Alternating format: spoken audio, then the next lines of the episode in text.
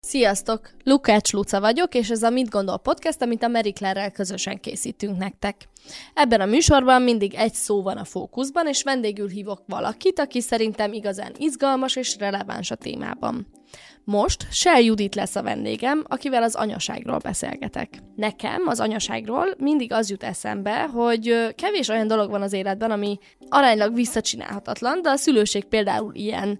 Valószínűleg ezért is gondolom azt az anyaságról, hogy az egyik legszebb és egyben a legfélelmetesebb feladat az életben. Sel Judit nagyon fiatalon, 21 évesen az egyetem közepén lett először édesanyja, és olyan, mintha ez a félelemérzet, amiről az előbb beszéltem, fel sem merült volna bennem, mint hogyha teljesen egyértelmű lett volna, hogy abban az élethelyzetben, amit akár lehet úgy is leírni, hogy nem a legideálisabb szituáció, ő vállal egy gyermeket. Azóta egyébként van két másik gyereke is, a legkisebb lánya most már 11 éves, és ez összességében azt jelenti, hogy Judit most már több mint 29 éve lassan édesanyja, ezért is gondoltam azt, hogy biztosan nagyon jó beszélgető partner lesz a témában.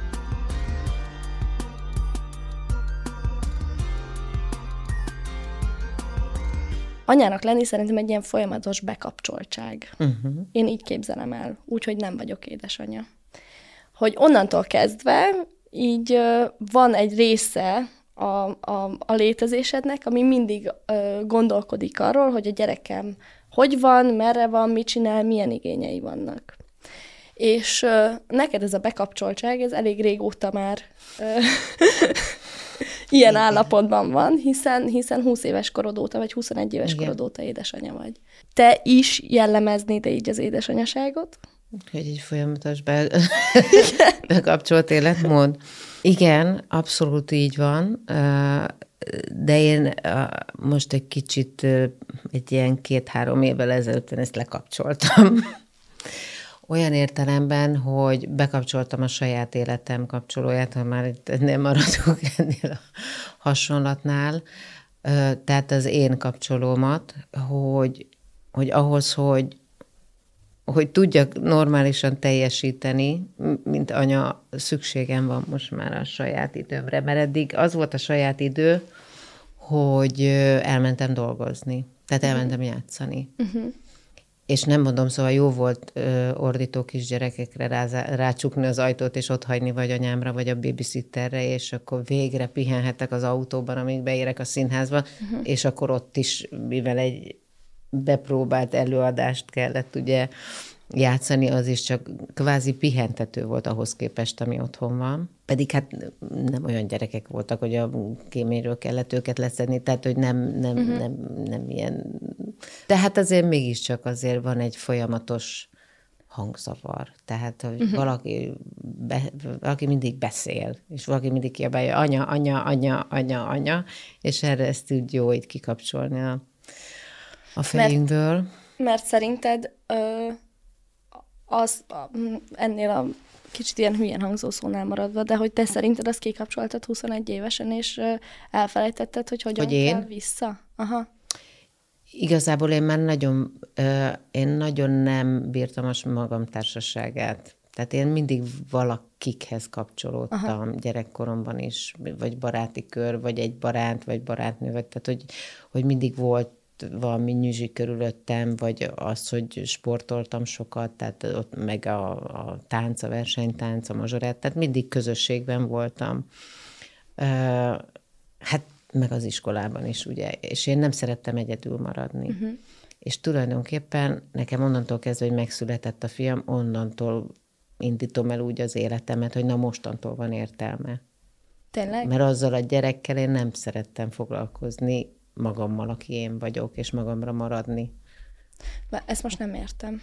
Hogy akkor indult be az életem, amikor már valaki mással kellett foglalkozni. Tehát a gyerekemmel, amikor megszületett az első gyerekem. Addig én, én, én a saját társaságomat nem tartottam, nem tudom, mondom, mindig inkább megosztottam uh-huh. magam, meg a figyelmemet másokkal. És azt, azt tudod, hogy... Én ennek... unatkoztam egyedül. Uh-huh. És azt tudod, hogy ennek mi volt az oka? Nem tudom. Nem? Nem tudom, hogy mi volt az oka, de ez szépen így, ez így megoldódott ilyen értelemben, az első gyerekemmel, és utána mindig vágytam arra, hogy, vagyis hát úgy fiatalon vágytam arra, hogy nagy családom legyen majd, amikor úgy belegondoltam, hogy majd milyen lesz. Hát ez, ez tulajdonképpen egy később tudott így kialakulni, de hát megadta az élet, mert most már hárman vannak a gyerekek. Hány éves a, csak hogy tudjam, mert ezt a nem tudom következő? Igen, hogy nem, azt nem tudom, hogy a legkisebb a Bori, a kislányod, ő most hány éves? Ő 11. 11. 11, a középső Boldizsár 15, és Lackó pedig Már 29 lesz nyáron. Wow. Úgyhogy már nagy. Igen, de hogy ezt olyan szintre vittem, ezt a mindenkit magam elé helyezni, hogy, hogy a gyerekek mellé még jött a kutya, a nyúl, a tengeri malac, a teknős béka, tehát, hogy mindenki először ki legyen elégítve, és amikor ők már jól vannak, akkor abban a abban a maradék időben meg majd én megoldom a saját igényeimet abban az öt percben. Vagy hogyha valahová megyünk, akkor ott is úgy legyen kialakítva egy program, hogy mindenkinek jó legyen, még a kutyának is. Én úgy is majd jól fogom érezni magam, mert nekem elég annyi. De ezt te soha nem élted meg lemondásnak? Lemondásnak nem. Engem ez, nekem ez, okoz, ez okozott örömet, hogy, hogy, hogy mindenki jól, mindenki más jól, vagy mind, de én is jól érzem magam, tehát ez, nekem, nekem ez nem volt egy áldozat, uh-huh. soha nem áldozatnak él, éltem meg, hanem, hanem nekem, nekem az volt jó, hogyha másoknak jó.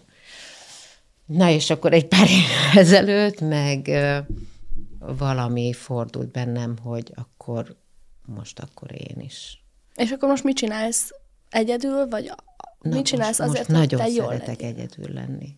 És, akkor és ez csinál? annyira érdekes, ez tulajdonképpen, hát én nem is a pandémiára fogom, az csak az egész, hogy, hogy akkor úgy megfordult az élet, és ki, lehet szakad, ki lehetett egy, szakadni egy, egy, egy, egy folyamatból, amit én már még, még nem volt Covid, amikor én már elhatároztam, hogy kiszakadok ebből a folyamatból. Most a kiszakadás alatt ezt az egy évet érted Igen. már bellen? Igen hogy, hogy én kiszakadok ebből a 25 éve, vagy nem tudom, akkor már hány éve tartott a, a pályám. És hát ugye ebből a folyamatból, hogy mindig meg van határozva, hogy mit csinálok, mikor csinálom, hogy csinálom, nem. És akkor kértem, hogy, hogy én egy évre hadd menjek el. És akkor jött a Covid, akkor mindenki kiszakadt abból a folyamatból, amiben volt de mondom, ez az igény már hamarabb felmerült bennem. És tulajdonképpen én ott kint Spanyolországban kezdtem el azt, hogy milyen egyedül lenni. Mert ott viszont volt iskola, tehát uh-huh. itthon online volt, de ott meg bejártak. bejártak a gyerekek, és nem kellett mennem próbálni, nem kellett mennem előadásra, megtudtam azt, hogy milyen az, hogy hétköznapon vagy hétvége, mert ugye színházban teljesen Persze. mindegy, hogy hétköznapon, vagy hétvége, vagy ünnepnap, vagy bármi van, ott mindig van előadás. És most le, és akkor lett egy ilyen ö, ö, dinamikája az életünknek, hogy én is vártam, hogy hétvége legyen, hogy tudjunk menni kirándulni. És minden este együtt tudtam vacsorázni a gyerekekkel. És minden nap közben meg volt egy hat órám, amikor egyedül vagyok. És először furcsa volt a csönd, és aztán már nagyon megszerettem. És mit csináltál abban a hat órában? Olyan is volt, hogy csak otthon ültem, és vagy olvastam, vagy tanultam, vagy, de legtöbbször azért mentem a tengerpartra, és vagy sportoltam, vagy csak sétáltam, vagy csak ültem és néztem ki a fejemből. Tehát Hát aztán nyilván lettek ismerőseim, és velük is találkozgattam, de, vagy kávézgattunk, vagy nem tudom, de inkább az, hogy így magamra maradtam így a gondolataimmal, és az tök jó volt. Most ugye arról beszélünk, hogy azok is értsék, akik uh, hallgatják ezt, hogy a Covid elején egy évre elmentetek uh, Spanyolországba, elmentél a két gyermekeddel, és erről meséltél az előbb, és ezzel kapcsolatban viszont érdekel engem az, hogy, hogy azt tudtad, hogy vissza akarsz jönni? Azt tudtam, hogy el akarok menni. Azt az érzést én is ismerem. azt szerintem sokan, sokan ismerjük. Azt tudtam, hogy el akarok menni. Nyilván az volt megbeszélve, hogy ez egy év. A munícióm is egy évre volt uh-huh. elegendő, ahogy úgy átszámolgattam, meg gyerekek fizetős iskolába jártak, meg ott is ki kellett venni egy apartmant, tehát hogy tudtam, hogy, hogy mik a kereteim, és az egy évre volt elegendő. Nyilván, hogyha nem tudom, ott elkezdek dolgozni, de igazából a gyerekekkel is így volt megbeszélve, a gyerekek apukájával is így volt megbeszélve, a színházban is így volt megbeszélve, tehát Na jó. be volt biztosítva az az egy év, de az ember belerak bármit, hogy de hogyha nem tudom, mi történik, akkor... Hát meg amikor be kellett csomagolni, és hazaindulták, ha haza akartál jönni? Á, nem. nem. Nagyon könnyű volt kiköltözni úgy, hogy hogy felültünk egy repülőre, és három és fél óra múlva máshol élünk. Viszont ugyanezt nem tudtam megcsinálni visszafele, mert onnan ma bejáról visszaköltözni három és fél óra alatt, az nem ment nekem fejben. Úgyhogy a gyerekek visszajöttek repülővel, és én beültem az autóba, és, és a, amit tulajdonképpen három nap alatt meg lehet tenni utat, azt én két hétig csináltam, mert minden, egyedül. egyedül az autóban vezetve, mindenhol megálltam, persze így előre kitaláltam ilyen, ilyen megállókat, hogy mi érdekel, hol akarok, és akkor itt-ott eltöltöttem egy-két-három-négy-öt napot. Tudod, mi az érdekes, hogy arról, ahogy ar- arról beszéltél az elején, hogy mert neked fontos volt az, hogy mindig közösségben legyél, és mindig legyen körülötted egy csapat, egy család, bárhogy uh-huh. is mhm. nevezzük ezt a mhm. közösséget, az valahogy azt mondatja nekem, hogy, hogy ez egy biztonságérzetet uh-huh. is ad, hogy vannak körülötted. Viszont az, amit így csináltál, az, az akkora bátorság, amit szerintem nagyon kevesen csinálnak meg. És én ezt nem is annak tekintettem, hanem azt éreztem, hogy nekem erre szükségem van. És azóta is így élek most már, hogy nagyon szükségem van az egyetül létre. Nagyon fura. nem ismerek magamra. Rólad azt mondják, hogy, hogy te vagy a legcivilebb színésznő, és hogy, hogy mennyire... Kicsit nekem mindig olyan érzés, nem általában nem használják ezt a szót, de nekem kicsit olyan érzés, mint hogyha valahogy azt mondanák, hogy mert te normális vagy, vagy normális maradtál, ami szerintem így egyébként nem egy ilyen hatalmas dolog, de valamiért ez, ezt mégis így kiemelik veled kapcsolatban. Uh-huh. De amikor ö, ezt mondják rólad, ö, akkor neked ez mit jelent? Hát talán az, hogy nem, hát hogy nem, nem, nem úgy fanatizálódtam, hogy, hogy csak a színház van. Tehát, hogy nem a színház jelenti az életet, meg az egész világot, hanem, hanem, hanem minden más. Tehát kezdve a gyerekekkel, a családdal, és azon túl meg annyi sok minden más van még, ahogy, ahol az ember egyrészt töltődni tud, meg, meg pihenni tud, kiteljesedni, tanulni. Sok, sok, sok minden más érdekel, és ugyanakkor meg nem is tudom, hogy mi az, ami még érdekel, mm. mert, mert már az is volt bennem, hogy, hogy valami, valami új szakmát kitanulni, vagy, vagy úgy érzem, hogy szívesen csinálnék bármit, de nem tudom, mi az a bármi, Uh, nyilván most uh, ez is elindult egy kicsit itt a pár év alatt, hogy uh, elvégeztem egy coach képzést, de nem azért, hogy én most coach legyek, de ha valaki akar, ja, hogy én coachingoljam, akkor természetesen, de hogy, hogy még az is inkább magam miatt, hogy így egy picit így a pszichológia, meg uh-huh. így a háttere a dolgoknak, vagy egy kicsit így az önismereti úton elindulni, ez az, ami elkezdett így foglalkoztatni. Te hiszel, ö, hiszel olyan dolgokban, hogy valamire születünk, most itt értem ez alatt azt, hogy te hiszed azt, hogy például te színésznőnek születtél, hogy nem volt más lehetőség, mint az a, az eleve elrendeltség, hogy, hogy neked erre van egy tehetséged, és ebben kell kiteljesedned? Ö, nem, mert szerintem nagyon sok összetevője van. Az biztos, hogy valami közvetítői dolog az, az, az volt bennem. Tehát, hogy valamilyen, valamilyen Hát lehet, hogy művészi, de nekem ez a tánc volt, ami legelőször volt, de abban is egy ilyen önkifejezési ö, dolognak éltem meg azt is. A színészet az nagyon messze áll tőlem, mert én nem, én nem éreztem magamban semmilyen ambíciót erre, sőt, inkább én nagyon vissza, ilyen értelemben visszafogott voltam, vagy nagyon bátortalan, és visszahúzódó, tehát én nem indultam ilyen versmondó versenyeken, meg semmi, sehol, ahol meg kellett szólalni, én azt nem, nem mertem a, bevállalni. Pedig a gimis közegedet is már úgy képzelem, hogy ott azért, vagy nem ad is volt? De, ad is voltam. De, drámatagozat, de oda azért mentem, mert, mert azt ajánlotta a barátnőm, aki akkor már oda járt, hogy itt majd eltáncikálhatsz. Tehát, hogy, mert hogy itt vannak ilyen műsorok, és akkor ott, ott majd lehet táncolni és, és azért mentem, mert tudtam, hogy egy sima gimibe úgy nem biztos, hogy lenne helyem, vagy jól érezni magam, és akkor ott lesznek majd ilyen fellépések, és akkor én ott el, el leszek. De volt ott egy csomó ilyen exhibicionista ember körülötted már a gimiben, és te csak úgy ö, voltál, és egyáltalán nem volt ez rád jellemző? Vagy, ö... Nem, én nem, mondom, én nem, én nem erőltettem ezt a prózai, meg színházi részt. Persze nekem is ugyanúgy voltak óráim, de éreztem, hogy, hogy én, nem, én nem érzem úgy jól magam a színpadon, hogy mint ahogy láttam a, a, az osztálytársaimon jelentkeztem a főiskolára, a színművészetire, de csak azért, hogy hát ha akkor arra visz az út, hát a fene se tudja.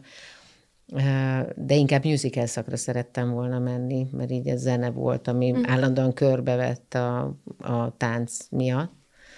Hát aztán jól elcsendesedett a szakmám, és csak az emberi hangok szólaltak meg, ami persze hát tök jó, hogy így alakult. De így visszatérve a kérdésedre, hogy, hogy, hogy mire születünk, hát nem tudom, mire születünk. Szerintem sok, lehet, hogy nem is lettem volna színésznő, hogyha 82-ben anyám megengedő, hogy egy évre elmenjünk apámmal. Apám kint dolgozott Algériában, és ő szerette volna, hogyha a nővéremmel egy évre kimegyünk oda, és akkor megtanultunk volna franciául de hát akkor azért az ott 82-ben vagy 4-ben, vagy nem tudom hányban volt, ez azért nagyon távol tűnt Afrika. nem volt azért ilyen átjárás a kontinensek között, mint ma már, és, és hát anyu úgy döntött, hogy nem enged ki minket, de hogyha akkor egy évre kimegyünk oda,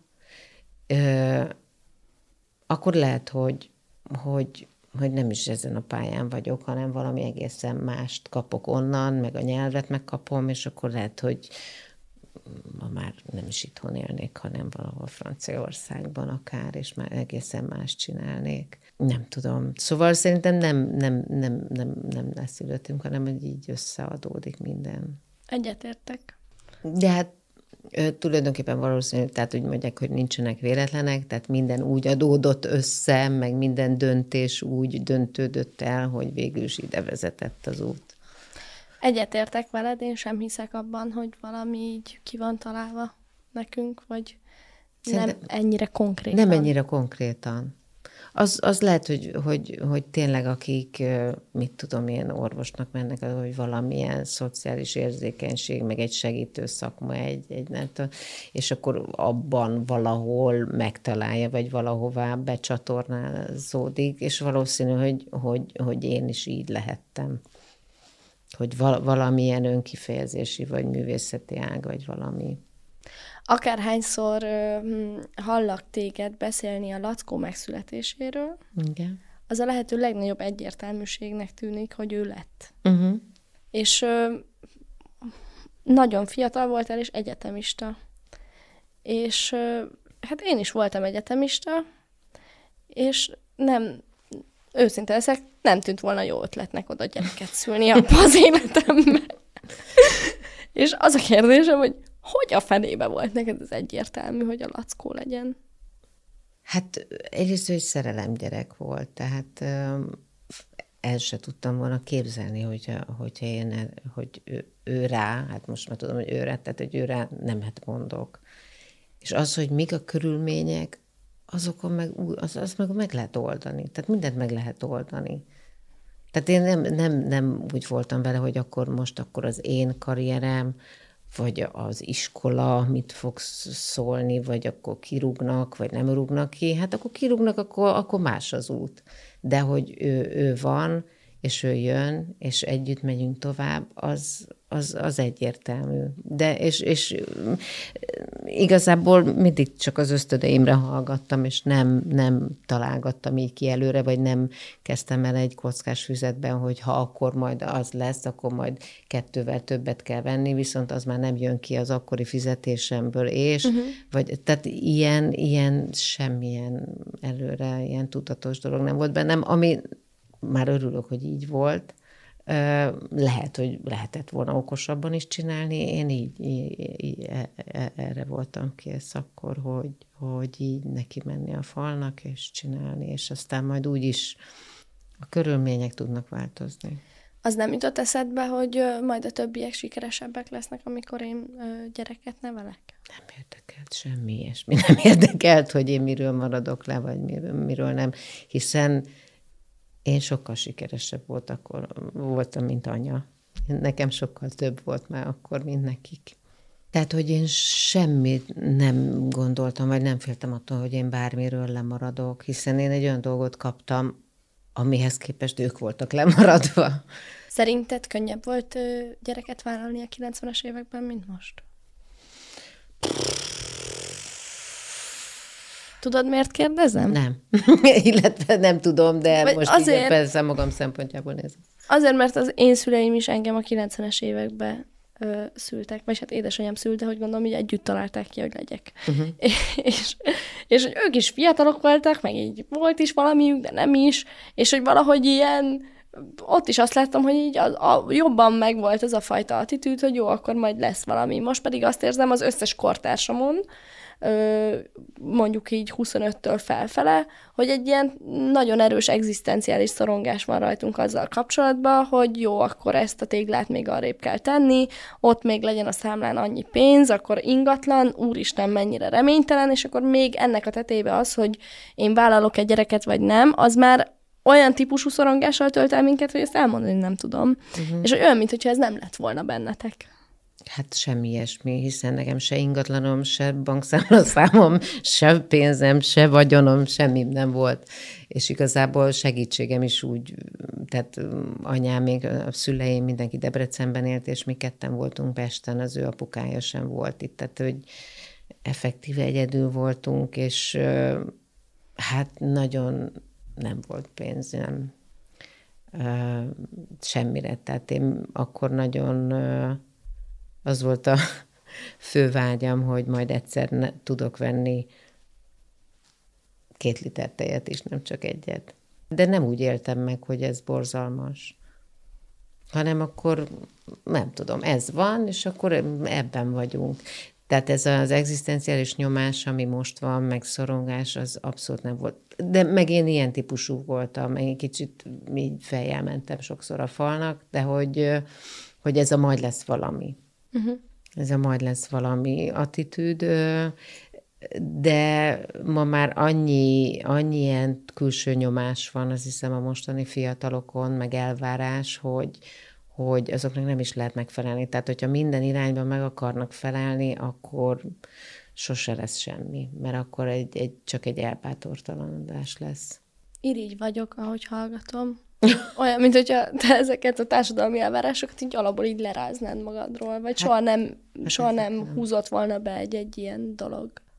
Nem, ilyesmi nem, nem, nem, nem tudott nyomasztani, vagy, vagy kényszeríteni bármilyen, bármilyen elvárás, vagy, de akár szakmailag sem volt az bennem. Ö, nyilván szerencsés voltam, és mindig jött valami olyan, ami, amire vágyhattam volna, de azt hiszem, hogy mindenféle ilyen erőlködés, hogy meg majd, hogyha már azt megkapom, meg majd akkor majd már azt eljátszhatom, akkor, akkor kimarad az, az a rész, az, az az öröme, amikor megkapom, mert akkor egy, egy görcsös igyekezet volt arra felé, uh-huh. és nem egy, egy, egy, egy magától hömpölygő történet.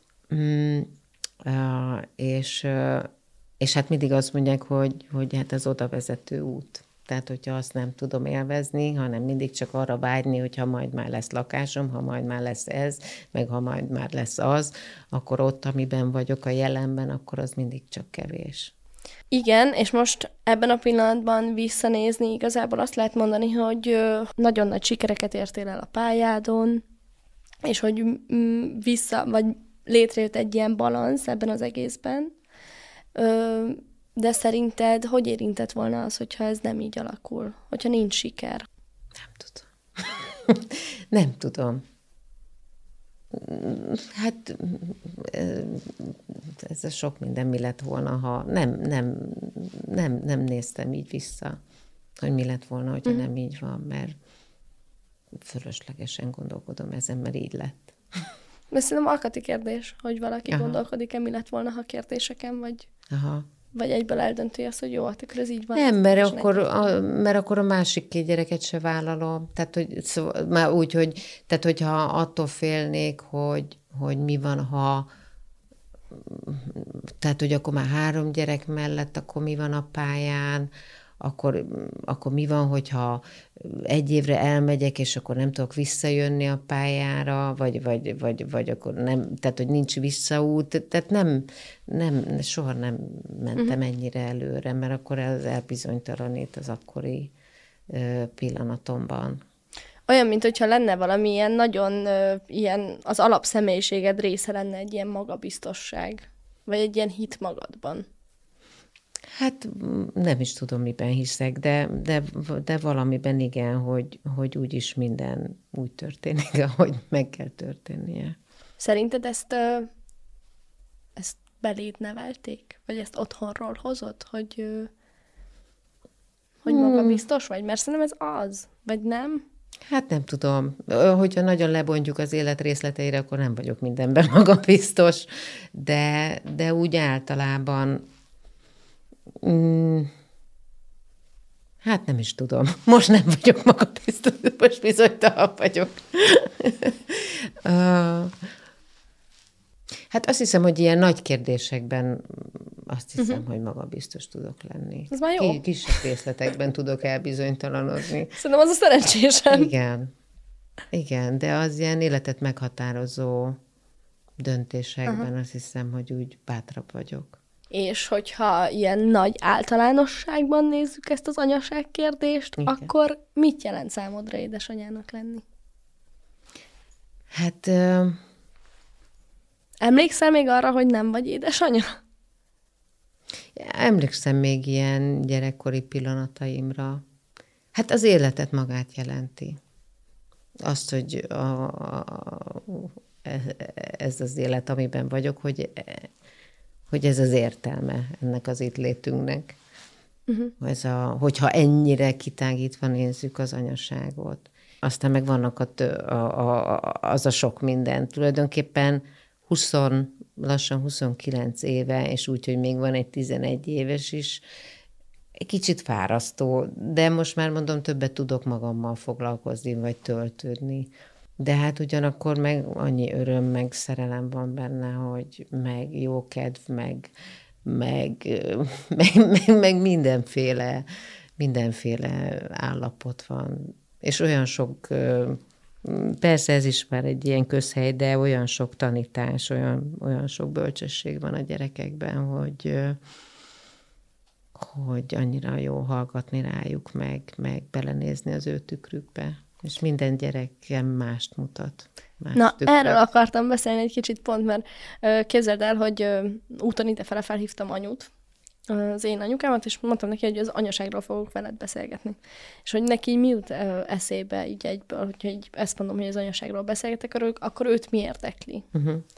És mondta, hogy hát, hogy ő, ő neki így az anyaságában ö, egy nővérem van, ilyen tök nagy szenvedést okozott mindig az, hogy nagyon különbözőek vagyunk a tesommal, és hogy nem tud minket ugyanúgy kezelni, vagy nem tud minket ugyanúgy szeretni, azt mondta. És, és érdekel, hogy, hogy te ezt a, a három teljesen különböző, teljesen különböző korú, vagy hát igazából a, a Boldizsár meg a Bori inkább közel vannak egymáshoz, de Lackó ugye sokkal idősebb. Ö, te hogy, hogy, hogy tudja az ember ö, ö, mindenkinek a legoptimálisabbat adni? Ó, hát nem tudok én olyan tökéletes anya lenni. Ezt mondják a pszichológiában, hogy elég jó anyának kell lenni. Tehát tökéletesek úgyse tudunk lenni. Hát egészen más volt ugye a Lackó mellett, mert vele együtt nőttünk föl gyakorlatilag.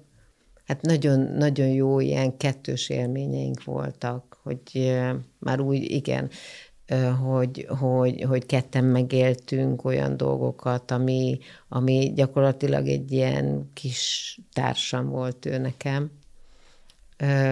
A, a két kicsi, ők már inkább egy ilyen családi formába ö, születtek bele, ahol egy ilyen, egy ilyen hagyományos család, apa, anya, két gyerek. Lackóval mi sokat voltunk ketten. És hát ugye neki nem volt 14 évig nem volt testvére, csak amikor ő 14 éves lett, akkor született meg a Boldizsár. Mi, mindegyik gyerek, ugye hát olyan érdekes, hogy ugye egy istálóból jövünk, én is a nővéremmel, és mi is teljesen mások vagyunk. És, és ők is amennyire hasonlóak, meg ahogy így Boldizsán is már most kamaszodik, és visszahozza azokat a az emlékeket, amikor Lackó kapaszodott, és gyakorlatilag a tankcsapdán kívül ugyanazt járják végig. Csak még Lackónak így a tankcsapda volt a kedvenc zenekara akkoriban. Ennyi idősen, a 15 évesen. De, de azért mi, mi, mi, mind a három gyerek egészen más. A, a nagyfiam, a Lackó festett egy festmény magukról, hogy ők hárman vannak rajta, és így, így szépen így meg, így a, hogy mi a központjuk, és akkor ő neki volt az agy, a Boltizsának a szív, Borikának meg a gerinc, hogy honnan hmm. jön az ő személyisége, hogy Borikában van egy ilyen tartás, és nagyon úgy ki is mondja a dolgokat, tehát hogy a fiúkban van egy ilyen, vagy, vagy, vagy azért, mert lány, vagy nem tudom, de hogy ilyen ösztönösebben, ilyen egyenesen kimondja, és így szembesít dolgokkal és csak azt tudom mondani, hogy igazad van.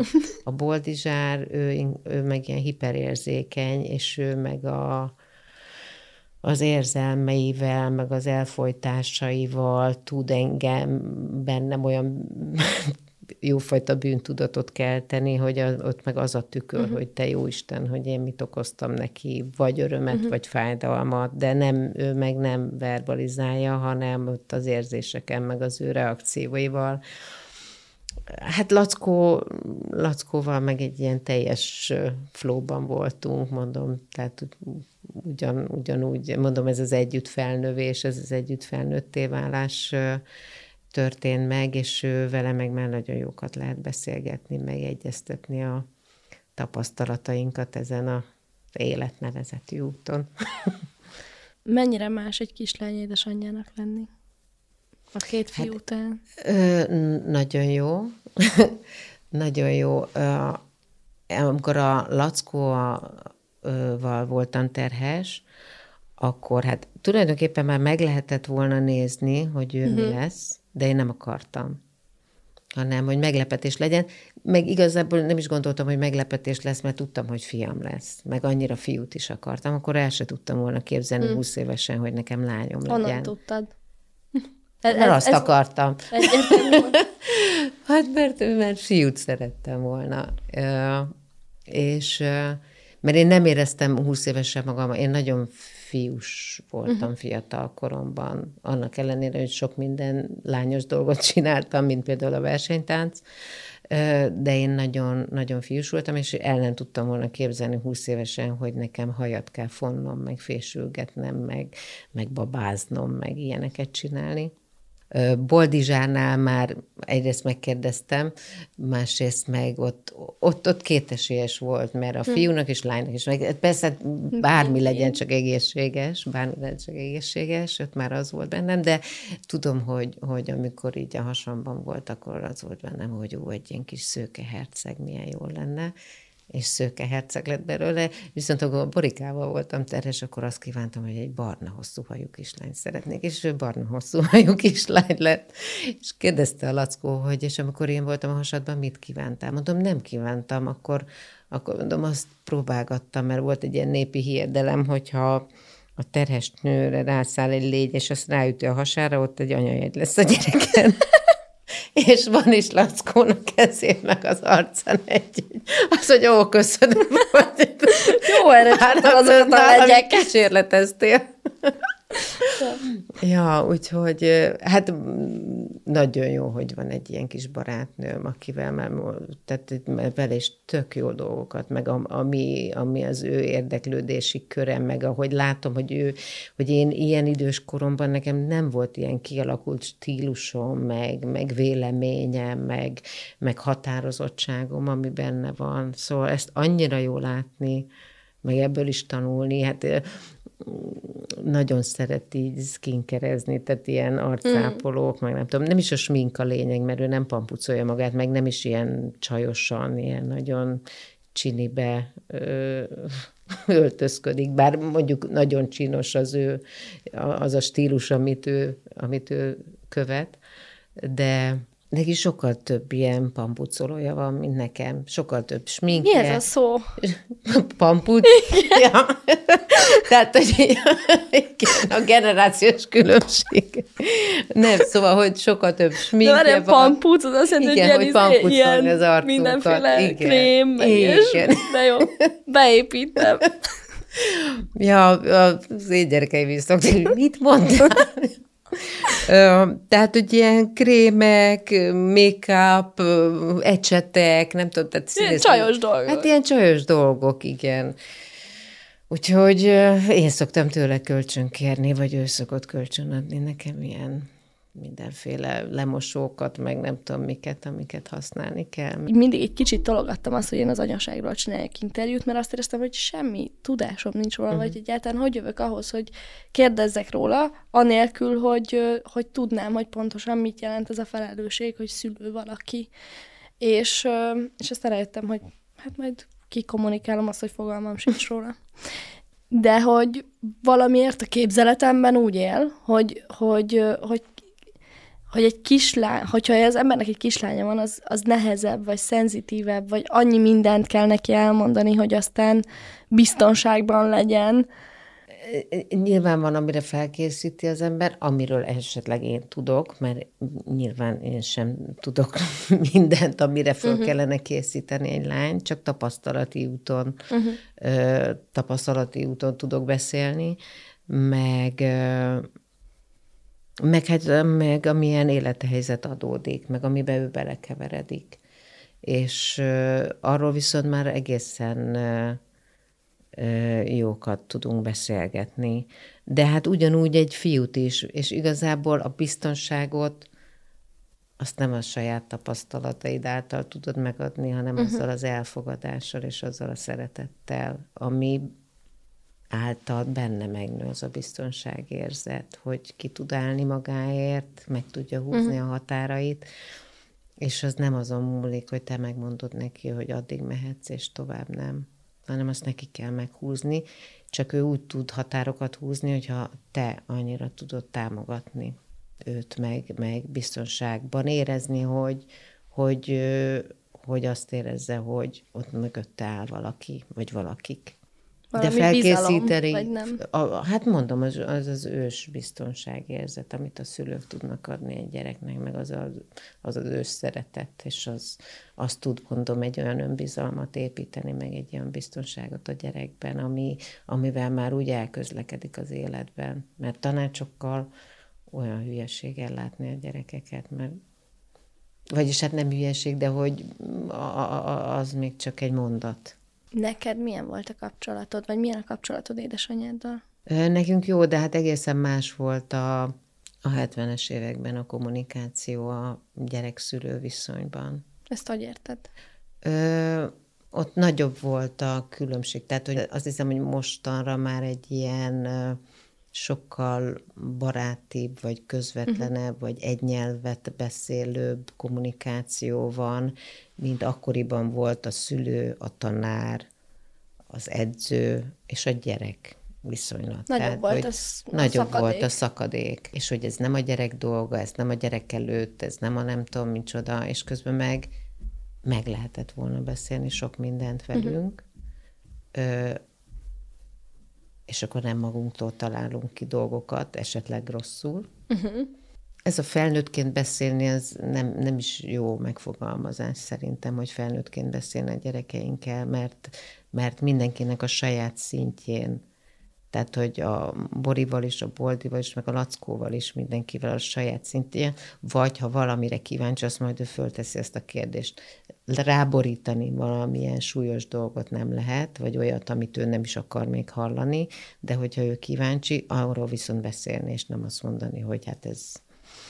Tehát, hogy nyilván minden korosztálynak megvan a, a specialitás, hogy mi a bor, bori érzelmi szintje, meg érdeklődési köre, mi egy, hmm. egy kamasz gyereknek a, ez érzelmi és érdeklődési, és az a magába fordulás, tehát most pont benne vagyunk ebbe a boldival, és tulajdonképpen ez egy olyan hosszú átmeneti időszak ez a kamaszkor, amikor a türelem is kevés ahhoz, hogy az ember ezt túlélje, de hát itt is azt hiszem, hogy a legfontosabb, amit tudunk adni, az a szeretet és a biztonság, és az, hogy elfogadni, hogy majd vissza fog térni hozzánk.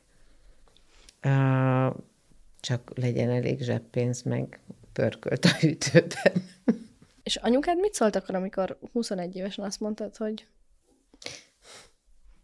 Hát nem jutott szóhoz. Akkor megállt a nagymama lesz.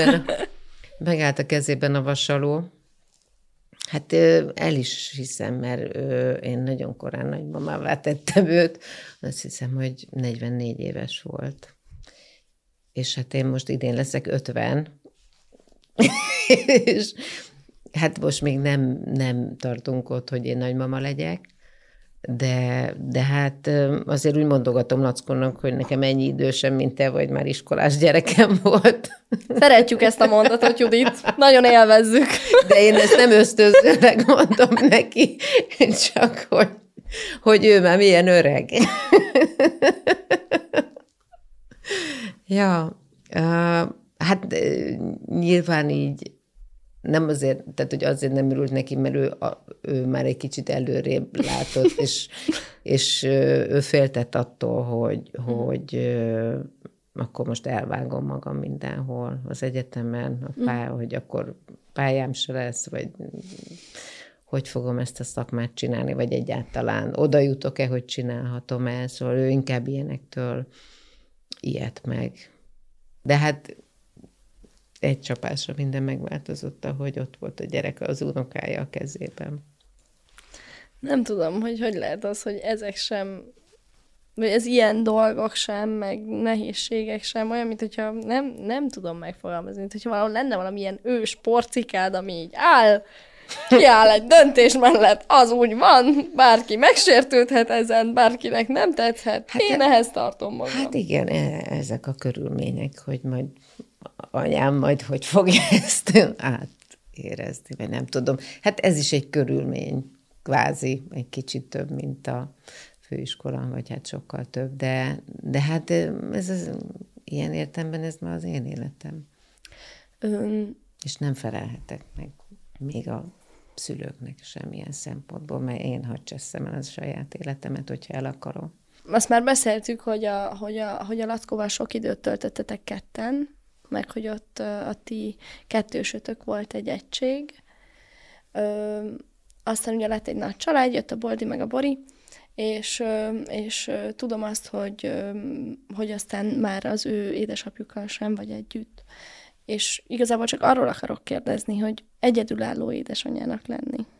Na, az milyen? Az apukájuk nagyon sokat segít, tehát úgy nagyon jelen van. Uh-huh. Nyilván itt, mint anyának azt volt nehéz feldolgozni, hogy, hogy, hogy ők sem családban fognak felnőni. Azt hiszem, ez volt a legnehezebb. Uh-huh. Egyedül álló anyukának végül is mm, én, én, ebben már van tapasztalatom, tehát nem ért nagyon újdonságként. Egyedülálló nőként nehezebb. Az mit jelent? Hogy, hogy nincs egy olyan háttered, egy olyan védelmed, egy olyan biztonságod, akire tudsz mutogatni, bármi van, hogy ő itt van mellettem, vagy mellettem, mögöttem, akárhol áll. Inkább, inkább ott, ott, ott van, ami, ami De ugyanakkor meg sokszor nagyon jó, mert az, hogy magamura vagyok, meg azt csinálok, uh-huh. amit akarok, meg nem... Tehát, hogy vannak, van ebben jó rész is, meg már elég nagyok a gyerekek, mert hogyha két kicsi lenne, gondolom, az megint csak más lenne. Persze. Szóval sokkal fárasztóbb. De mivel most már mindenki értelmes, önálló, Szóval, hogy, hogy most már jó, hogy ezen a részén már túl vagyunk, és most már csak így uh-huh. egyre könnyebb lesz. Szerinted könnyű ö, egy ilyen helyzetben nyitottnak lenni, vagy az hogy kell csinálni, hogy mondjuk nyitott legyél arra, hogy érkezzen valaki olyan, vagy egyáltalán vágyjál arra, vagy, vagy ez az egész párkeresés egy ilyen helyzetben hogy működik? De már milyen helyzetben a koromat ítél, megítélve a nem, gyerekekkel, nem, hogy, nem. hogy gyerekekkel? Inkább olyan helyzetben, hogy van már egy csomó történet mögötted, ami nyilván mindegyikünknek egyre nagyobb a bőröngye, amit húzkodunk magunk után uh-huh. mindenhova, Ö, tudod, hogy mit nem akarsz, tudod, hogy mit akarsz, egyébként szerintem félelmetes, még nekem is néha egy nagy szerelem után újra szerelmesnek lenni, hát szörnyen hangzik amúgy, meg, meg, meg, meg úgy, hogy még egyszer kinyitom magam, akkor megsérülök, és egyébként igen, te egyedülálló nőként menedzselsz egy, egy teljes családot, egy karriert, tehát azért ez, ez, ez egy tök nagy feladat, akár azt mondani egy ilyen szituációban, hogy merek szerelmes lenni. Hát azt hiszem, hogy magas szerelem az nem az én döntésem, hanem uh-huh. az mhm. jönni tud. Azt hiszem, hogy most már elég idős vagyok ahhoz, meg elég nagy a bőröndöm ahhoz, hogy, hogy, hogy bárki ne kelljen. Tehát uh-huh. csak azért, hogy párkapcsolatban legyek, azt nem akarom. Tehát ahhoz most már megszerettem magam annyira, meg az egyedül létet, hogy, hogy csak azért, hogy valaki ott üljön a kanapén, az, az nem. Úgyhogy ezért én nem fogok keresgélni, vagy nem, nem vagyok kétségbeesve. Uh-huh. Mert hogyha így marad, akkor így marad. Hogyha meg egy olyan ember jön, aki ezt a bőröndöt húzza tovább, vagy szívesen átvesz. Csatlakozik. A, igen, és aztán csak az én egy idős korban már az ő bőröndje is nagyon nagy. Tehát bőröd nélkül már senki nem érkezik. De hát nyilván nem, nem könnyű, de azt hiszem, hogy ez nem csak az én korosztályomban nehéz, hanem azt látom a 30 évesek korosztályában is ez a párkapcsolati kérdés, meg egyáltalán, hogy, hogy hol tud ismerkedni az ember. De hogy egyébként meg, meg hol van az a helyszín, ahol, ahol össze tudsz futni, vagy szakmádon belül, vagy munkahelyen belül, de akkor meg valószínű, hogy nem azt találod meg, akire valóban úgy nyitott lennél, mert vagy, vagy a fene se tudja, nem tudom. Szóval ez, ez egy nagyon nehéz kérdés, ez a, ez a párkeresés, és mondom, meg ráadásul azt látom, hogy a fiúk már elfelejtenek udvarolni, tehát már nem kell, sőt, a lányok nem igénylik, tehát hogy nagyon sok lány nem is érted, mi az, hogy ez valamilyen ősrégi, valami hülyeség, hogy engem most beenged előre az ajtón, vagy nem tudom, vagy, vagy meghív egy kólánát, van nekem pénzem, szóval, hogy ilyen, tehát nagyon furcsa, hogy így átalakul ez a kialakulása egy, egy párkapcsolatnak, meg hogy kinek mire van szüksége. Nehéz. Nagyon, biztos. A Piszkó Katalinnal csináljátok a Szeretetkertet, ami szerintem egy nagyon jó projekt, gratulálok hozzá. Köszönjük. És ö, ö, ott is ö, ugye az van, hogy igazából ilyesmi kérdésekkel, meg ilyen párkapcsolati dolgokkal foglalkoztok, ö, ö, és ö, a, a Katalinnak a szaktudását az impro színészettel társítva létrejön egy előadás. És hogy abban téged mi érdekel? Hát először is, amikor elkezdtük, akkor nagyon jó volt ez a tanítás, amit a Katitól kaptunk, vagyis hát ami így a nézőknek szól, de hát uh-huh. mi mhm. is mindig hazavittünk belőle valamit, hogy a, nem tudom, az erőszakmentes kommunikáció, ami egyébként egy iszonyatosan nehéz, és az ember, hogyha ezt gyakorolja otthon, akkor hülyének nézik, mert ilyen ember nincs, csak így beszél ezen a nyelven de hát azért mégis van benne abszolút nagyon nagy igazság. Meg hát ilyen párkapcsolati kérdésekből nagyon sok mindent vittünk haza, és ma már erről azért elég sokat, tehát már nagyon sok előadásunk volt, megmondom, azért pont a, én a Katinál végeztem el ezt a kocstan folyamot is, tehát ezért sok mindent tanultam, meg olvastam, meg hát nem csak párkapcsolatról, hanem egyáltalán. És igazából most már engem az improvizációs része érdekel, Aha. mert hogy nagyon, mi is nagyon jókat szórakozunk ezeken uh-huh. az estéken, meg, meg nagyon jó, hogy a nézőkhöz ez így a humor által tud eljutni egy olyan téma, ami, amit hogyha csak leülteted őket és elked, elkezded mondani, akkor nem biztos, hogy nyitva van rá a fülük. Már említetted is, úgyhogy azt gondolom, hogy nem zavar, hogyha azt mondom, hogy, hogy nem sokára 50 éves leszel. Ja, igen. Ö, és, és akkor te erre gondolsz ilyen számvetési időszakként, vagy ez neked jelent valamit? Hát én, nekem már korábban elkezdődött ez a, uh-huh. nem is a számvetés, hanem, hanem, hanem egyáltalán ez, hogy egy kicsit így át értékeltem dolgokat, meg így elkezdtem így magam felé uh-huh. venni az irányt, és nem is az, hogy mit tettem le eddig, tehát a számvetés az nem ebben van, hanem mi az, ami most már úgy jobban érdekel, vagy mi az, ami nem érdekel, meg kik azok, akik nem érdekelnek, meg kik azok, akikhez szívesebben mhm. csatlakozom, uh-huh. vagy, vagy meg kik azok, akik 40 éve mellettem vannak, meg egymás mellett vagyunk azok a barátnők. Szóval úgy kikristályosodik szépen, azt hiszem, ennyi idős korunkra, ha figyelünk rá, vagy akarunk rá figyelni, hogy, hogy mi az, ami akarok, hogy mellettem maradjon a következő x évben. Uh-huh. Meg a mellé még meg milyen jó dolgok is tudnak még bejönni. Most ezt az ötvenet, ezt nagyon, azt most úgy élem meg, mint a harmincet annak idején, hogy már nagyon vártam, hogy 30 legyek, amikor 29 voltam. És akkor el is indult valamilyen nagyon nagy, szép felfutás az életemben. És most ezt az ötvenet is így várom, hogy most már nagyon várom, hogy bekövetkezzen. Persze már most is ott vagyok, tehát uh-huh. most mindegy, hogy most április 16, most eljött vagy nem jött el, de hogy már, már, már, már ott vagyok nagyon abban, a, abban az időszakban, és, és azt hiszem, hogy most is olyan, hogy ez egy következő korszak lesz az életemben. Ha visszaemlékszel az ilyen gyerekkori képzelgéseidre, meg gondolataidra a jövőddel kapcsolatban, akkor, akkor mennyire áll közel a mostani életed azokhoz a gondolatokhoz? Két dologra, dologra emlékszem, amikor gyerekkoromban ilyesmit gondolkodtam, hogy mit fogok csinálni, amikor 2000 lesz, 2000 szilveszter. Mit csináltál? nem, nem tudom, hogy milyen öreg leszek már akkor, mert akkor már 27 éves leszek, és hát ez már akkor már learolott.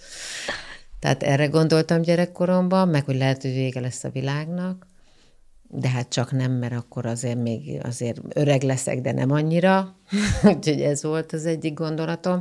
A másik gyerekkori gondolatom, hogy belőlem mi lesz, volt egy ilyen nagyon meghatározó emlékem. Ausztriában voltunk egy panzióban, nem tudom, de nagyon rövid neve volt a falunak, ahol voltunk, és gyönyörűen fű illat, és zöld fű, és tehenek, és egy panzió, és a Szilvia nevű panzió tulajdonos nő hatalmas nagy mellekkel, amikor mi kirakta nekünk a reggelit, és hozta a csecsemőjét, és ott szoptatta előttünk, és azt éreztem, hogy ez annyira jó, hogy ezt én is csinálnám, hogy ilyen nagyon ilyen családias panzió, mm. nem tudom, egy ilyet vezetni, sok gyerekkel, mindenki együtt van, a munkám, munkahelyem, az életem, a nem tudom. Úgyhogy ez úgy tetszett, és ez úgy sokáig bennem volt. Hát nem, nem ez van. De, és akkor az viszont, az viszont bejött, hogy mazsorette voltunk kint egy ilyen osztrák kis helyen, és családoknál voltunk elszállásolva, és egyik hajnalban felébredtem, és így kinyitottam az ablakot, ilyen kutyaház ablaka volt, és kinyitottam az ablakot, és így megcsapott az a harmatos fű illata, ott kolompolt a tehén, így a hegyoldal velem szemben, és azt mondtam, na, na az, ez, így kellene élni, hogy ez legyen a látvány. És gyakorlatilag most így Budán majdnem, hogy így élek. Nem a kolompola, nem te, tehén, nem kolompola az udvarunk, vagy a kertünkben, de, de a kutya azért ott tud rohangálni, és előttem van a János hegy, úgyhogy ez, ez meglett. Köszönöm szépen. Köszönöm.